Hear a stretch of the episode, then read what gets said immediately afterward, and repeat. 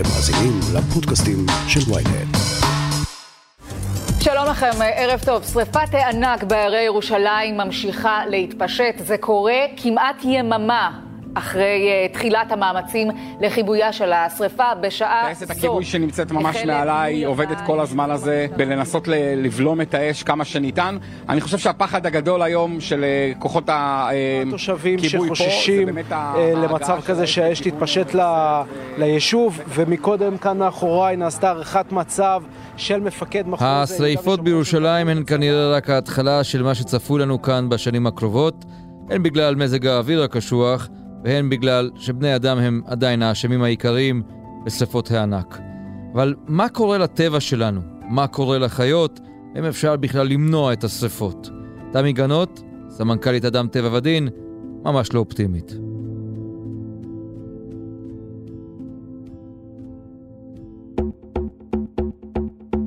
הכותרת, הפודקאסט היומי של ynet עם עטילה שומפלבי.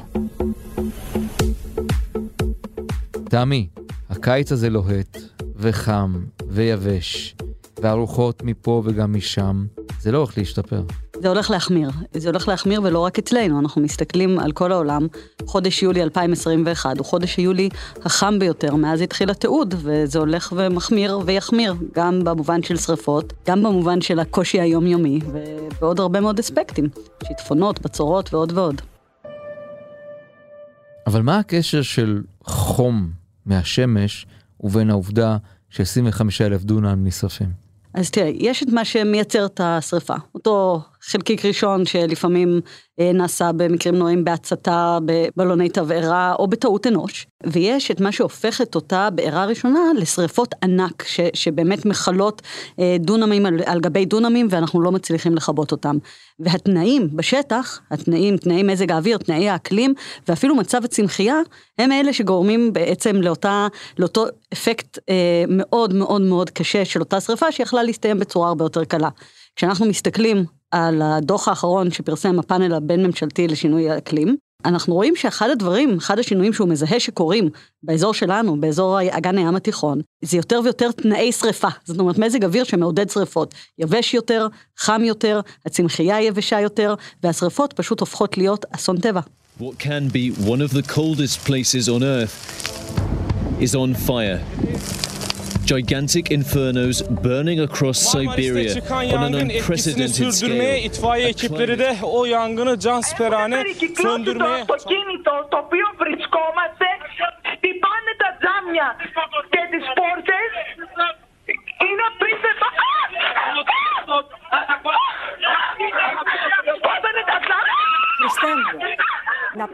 זה לא רק בישראל, כפי שציינו, זה בכל העולם.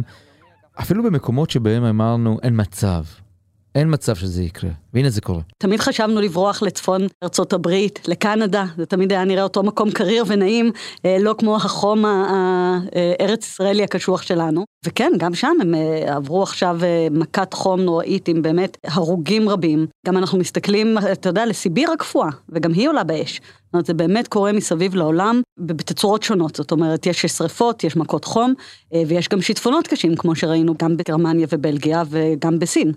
מה יותר קשה מבחינת הטבע, השיטפונות או השרפות? זה מזכיר לי את השאלה שהיינו שואלים ככה בבית ספר יסודי, איך יותר גרוע למות בשריפה או, ב, או לקפול למוות. אמ, לא זה ולא זה, זאת אומרת זה דברים מאוד מאוד קשוחים והחלק הכי בעייתי, שזה לא לבחור בין זה לבין זה, אלא בעצם מה שאנחנו מקבלים זה יותר מזג אוויר חם, יותר ימים יבשים, והגשם, שבסך הכל יורד בסך הכמות שלו, אבל היא, היא על הרבה פחות ימים, אז אירועי הגשם הקיצוני הם באמת שיטפונות וכולי.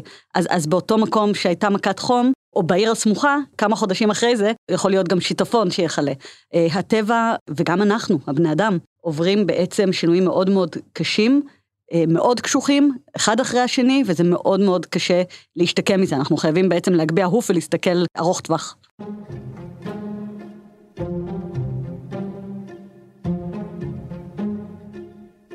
בעלי החיים, שהם על הקרקע שם, והם תמיד נקלעים בין הלהבות. נשבר הלב. לגמרי. הם, הם מבינים את גודל הטרגדיה? כבעלי חיים, אני שואל. האם יש לבעלי חיים תודה? אני חושבת שזה נושא לפודקאסט אחר והוא מרתק. תראה, המערכת, מגוון המינים נמצא תחת איום עצום. יש הכחדה מסיבית בשנים האחרונות. ההבדל בין התחממות ממותנת, שבן אדם הצליח למתן, לבין התחממות פול uh, בלונד, בעצם אם אנחנו ממשיכים בעסקים כרגיל, זה הבדל של מינים רבים שיאבדו את בתי הגידול שלהם. הכוונה הייתה, האם בעלי החיים מבינים שהם צריכים לברוח? אין לאן לברוח. גם לנו אין לאן לברוח. זאת בסופו של דבר הבעיה, אנחנו נמצאים במצב שבו אין לנו לאן לברוח. זאת אומרת, המצב הולך להיות קשוח בהרבה מאוד מקרים. כן, הולכים להיות, אני, אני רגע חוזרת לבני האדם, הולכים להיות פליטי אקלים, רבים מאוד, מיליונים של פליטי אקלים, שהכפר שבו הם גרים כבר לא מאפשר חיים, הוא לא מאפשר חקלאות, הוא לא מאפשר, אין בו מים, אי אפשר לחיות בו. ולכן תהיה הגירה המונית לערים, אבל תהיה גם הגירה המונית בין מדינתית, שידבקו אה, פליטים בעצם על אותן אה, מדינות שיש בהן יותר. אה, זה גם מייצר כמובן אתגר חברתי, כלכלי, ביטחוני, אסטרטגי. אבל הדברים האלה גם מייצרים בעיות אחרות, כמו מזיקים חדשים, מחלות חדשות, זאת אומרת, גם זה, תנאי האקלים המשתנים, הם מביאים בעצם התפרצות מינים שהיו פעם אנדמיים לאזור אחר, ופתאום נעים להם פה. בארץ, כל השינויים האלה, גם אם אתה מבין שאתה צריך לברוח, אין לנו לאן לברוח, ולכן אין לנו ברירה אלא להישאר פה ולתקן ולהיערך למה שעתיד לבוא.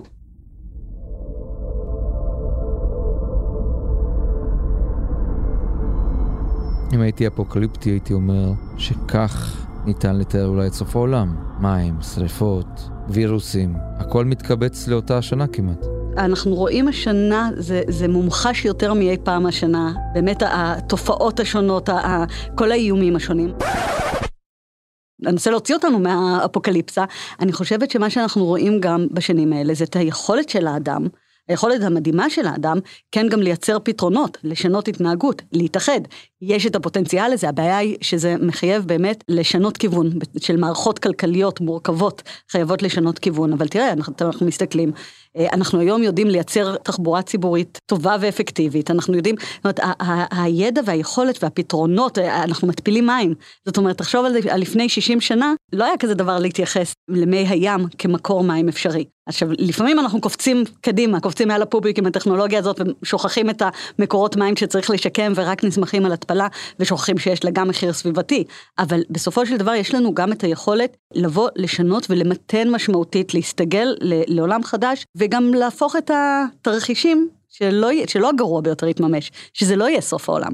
אבל זה מחייב פעולה וזה מחייב פעולה מיידית. יש נקודה על הגלובוס שאת יכולה לשים עליה את האצבע ולהגיד, פה עשו שינוי ופה אכן רואים שינוי לטובה? כשאנחנו מסתכלים על שינוי אקלים, אנחנו מסתכלים על באמת איזושהי בעיה אה, גלובלית יותר. חלק מהמקרים זה בעצם המדינות שאמורות לעשות את השינוי בדרך, הן לאו דווקא המדינות שיסבלו ביותר. זאת אומרת, אתה מסתכל, יש כאן שאלה מאוד מאוד קשה של צדק בין מדינתי. הפולטות הגדולות במשך השנים, הן לא אלה שמשלמות את עיקר המחיר. אבל אתה מסתכל ויש למשל אה, מדינות עם מדיניות מאוד מאוד גם מעוגנת בחקיקה, גם מאוד מוסדרת ממשלתית, מדינות כמו בריטניה, כמו אה, גרמניה. Katastrophal. Meine Eltern, die leben nicht mehr, aber das Haus, äh, die, die Leute, die da wohnen, man kennt die alle, die tun mir sowas von leid. Die haben ja nichts mehr, die haben jetzt noch das, was am Leib גם בגרמניה היה עכשיו את האסון הזה של השיטפון, יש להם מערכת לגילוי שיטפונות, אבל האסון הזה בעצם היה מהיר יותר, בממדים גדולים יותר ממה שהם ידעו בכלל לחזות או תפס אותם בהפתעה. טוב, זה יותר מדי בטון. זה גם יותר מדי בטון, זה גם הרבה יותר גשם בגלל, ש... בגלל היבטים של שינוי אקלים, הרבה יותר גשם בזמן ספציפי. אה, גם ככל הנראה, שוב, אנחנו לא ניכנס למקרים הספציפיים, אבל יש לפעמים הטיה של נאות והתערבות עם הטבע, אה, אבל, אבל שוב, זה הולך וצפוי להיות יותר ויותר.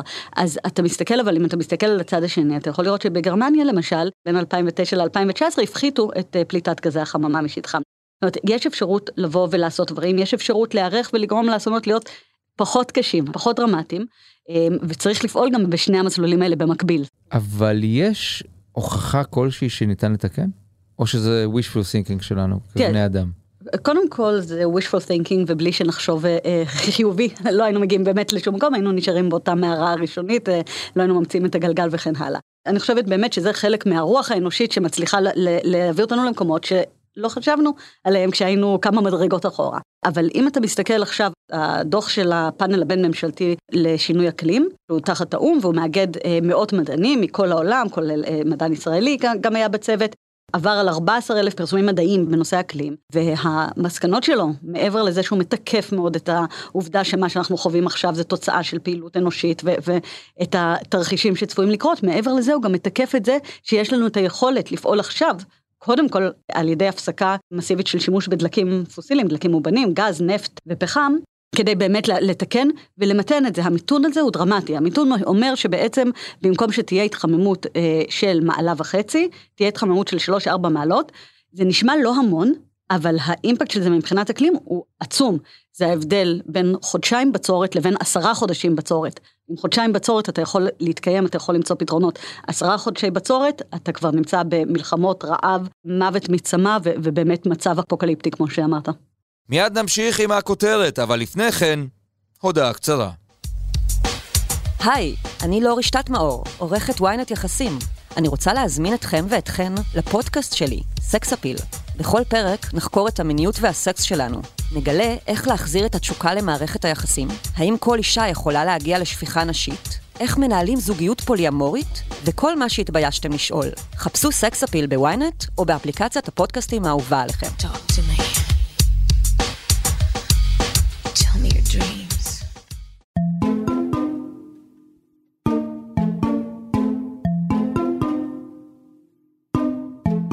מה לגבי האוויר שאנחנו נושמים? עכשיו למשל, שבוע שריפות ענק פה בישראל, העצים הלכו פייפן, מה קורה לאוויר שלנו? יש בעיה מאוד קשה של זיהום אוויר שהיא הולכת ומחמירה, אגב, גם עם משבר אקלים כאילו לא מספיק כל הדברים שהוא מחמיר, אה, הוא מחמיר במובנים מסוימים גם בעיות של אה, מזהמים שאנחנו נושמים. מעבר לזה, כשאנחנו מדברים על, אה, לא רק על שריפות או מקרים קיצוניים, גם סופות חול שמביאות מזהמים כמו חלקיקים וכולי, שהם לאו דווקא אפילו תוצר ידי אדם, זאת אומרת, לפעמים מדובר ב, באמת בזיהום אוויר שמקורו בטבע.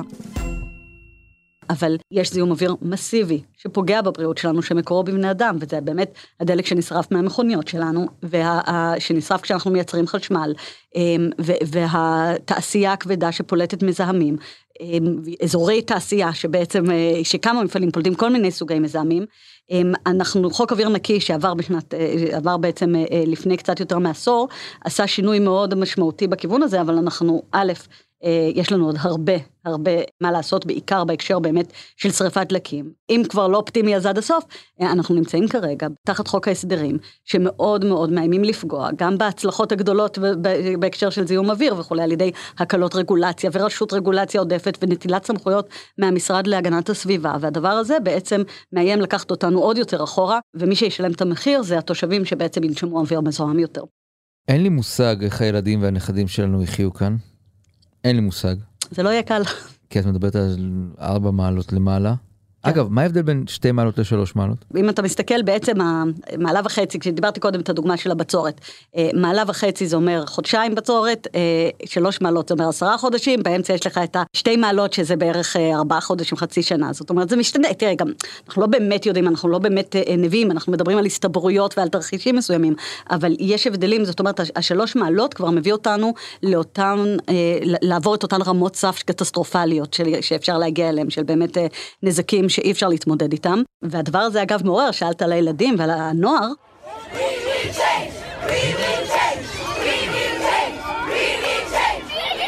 אה, מעורר בנוער לא רק פעולות, באמת רואה נוער מסביב לעולם, פונה לבתי משפט, יוצא לרחובות, דורש שינוי, אבל מעבר לזה זה גם מעורר חרדה אמיתית, זאת אומרת יש נושא באמת עמוק של אה, חרדה, שהיא בעיקר בקרב אה, ילדים ובני נוער, שמסתכלים קדימה, והעתיד נראה מאוד מאוד מפחיד. וחם. בעיקר. אה, זה אפשר להרגיש גם עכשיו. אם כן, אני כן יכולה להגיד לך, יש דרך אחת ידועה ובוקרת, בעיקר באזור העירוני, להפחית טמפרטורות, וזה עצים במרחב העירוני, יער עירוני. אני רגע מתרחקת מהיער שהשרפות מכלות אותו ומעלה את השאלות של איזה סוגי יערות וכולי. הנושא של עצים וצמחייה בעיר, אנחנו רואים את זה גם מהדוח האקלים וגם כל מי שגר בעיר מרגיש את זה, זה הבדל מאוד משמעותי, מורגש, בין אם אה, השארת את האוטו שלך מתחת לעץ, לבין אם השארת אותו בשמש. זאת אומרת, ההבדל של עץ במרחב הוא מוריד את הטמפרטורה לפעמים גם בעשר מעלות. ככה אפשר להוריד טמפרטורה, לפחות במרחב העירוני שהולך להתחמם עוד יותר מהממוצע. אבל מעבר לזה, אנחנו מדברים על מיתון העלייה לשתי מעלות בממוצע עולמי, אני רק אגיד שלפי הדוח של מנהלת האקלים בישראל, בארץ אנחנו צפויים עד סוף המאה לעלייה של ארבע מעלות, אם הדברים לא השתנו משמעותית. אבל אנחנו מדברים על למתן את זה משמעותית, ואז המשמעות היא שבעצם הנזקים עדיין יהיו נזקים, אבל אנחנו לא נתקרב למה שנקרא ל tipping points, לאותם נזקים קטסטרופליים, שהם מייצרים ככה את המלחמת גוג ומגוג ותרחיש האימים שאנחנו כל כך חרדים ממנו ולא רוצים שהוא יגיע, כי הוא באמת אה, תרחיש שקשה מאוד להתמודד איתו, כי הוא, הוא כולל מפגיעה בביטחון התזונתי, דרך מלחמות ועד לבאמת אה, פגיעה בטבע ופגיעה בחיים ביום יום. זאת אומרת, אנחנו מדברים על קטסטרופות, והקטסטרופות האלה ניתנות למניעה, אם אנחנו אנחנו נצליח להשאיר את העלייה מתחת, ל, גם לא מתחת לשתי מעלות, אלא מתחת למעלה וחצי. זו המשימה הגלובלית. עוד חודש בערך יתכנסו מדינות העולם בגלזגו כדי לנסות לייצר אה, סדר עולמי חדש בתחום האקלים, והסדר העולמי הזה יהיה חייב לכלול מחויבות חד משמעית, מהירה, להפסקה של השימוש בדלקים אה, פוסיליים, למעבר חד משמעי לאנרגיות מתחדשות ולהפחתה דרמטית בפליטת גזי החממה.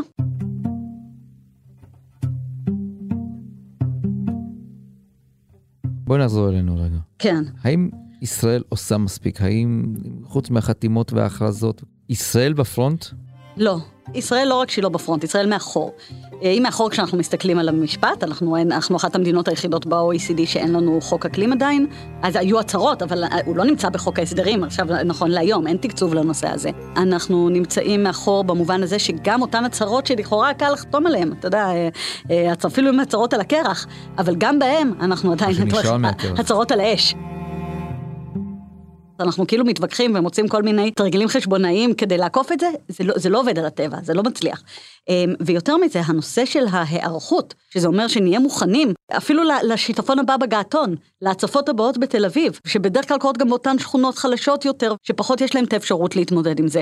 אנחנו צריכים להיערך לזה, כדי להיערך לזה צריך להפנות לזה תקציבים, והתקציבים לא מופנים לזה, ואין היערכות, וזה עדיין לא נתפס בממשלה כאיום אסטרטגי. בשונה מארצות הברית, שעם כניסתו של ביידן הצהירה על זה שזה הולך להיות מרכיב מרכזי ביחסי החוץ שלה, ושהמערכת הביטחונית שם נערכת לנושא הזה, ויש הבנה של המרכזיות של זה, לא לנושא הסביבתי, אלא לאינטרס הלאומי, בארץ אנחנו עדיין אה, רחוקים מאחור, וזה חבל, כי יש המון פוטנציאל. מי? ל... מי יכול לקחת פה את המושכות? מי שחייב לקחת זה ראש הממשלה. קודם כל, ראש הממשלה, ראש הממשלה החליפי. יש כאן עכשיו כלכלה חדשה שמתגבשת מול עינינו. אז במקום שהחשיבה תהיה כמו שמאפיינת את הארץ, כמו שיש במסקנות של אה, ועדת אדירי לגבי משק הגז, של להוציא כמה שמהר את הגז החוצה כדי שנצליח למכור כמה שיותר לפני שאירופה תפסיק לקנות גז, בואו נשנה את הגישה ונתחיל להסתכל על המחר באירופה ועל המחר בישראל ולהיות מובילים בטכנולוגיה שם. אז לפני המחר באירופה, איך יראה החורף פה אחרי כל השרפות והחום והבלאגן שהיה פה בקיץ? אז יש כבר הערכות מטאורולוגיות שמדברות על זה שהולך להיות גשם, אבל הגשמים, למרבה הצער, לא יהיו גשמי ברכה. זאת אומרת, יהיה הרבה מאוד גשמים חזקים מאוד, שיביאו איתם, ככל הנראה, או צריך להיערך לזה. שיטפונות, אפשר להיערך כבר עכשיו לזה שבתחילת החורף, בגשמים הראשונים,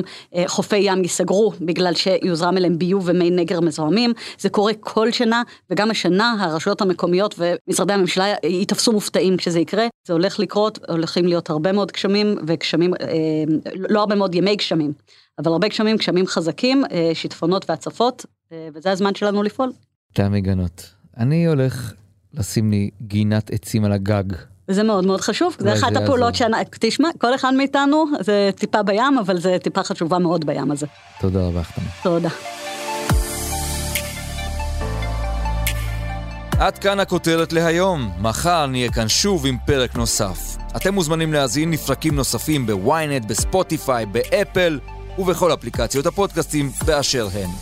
אם יש לכם הערות, בקשות או רעיונות, אתם מוזמנים ליצור איתי קשר באמצעות האימייל podcaststrudelynet.co.il עורך הפודקאסטים שלנו רון טוביה, בצוות ערן נחמני ושחה ברקת, על הסאונד ניסו עזרן. אני עטילה שומפלבי, נשתמע מחר.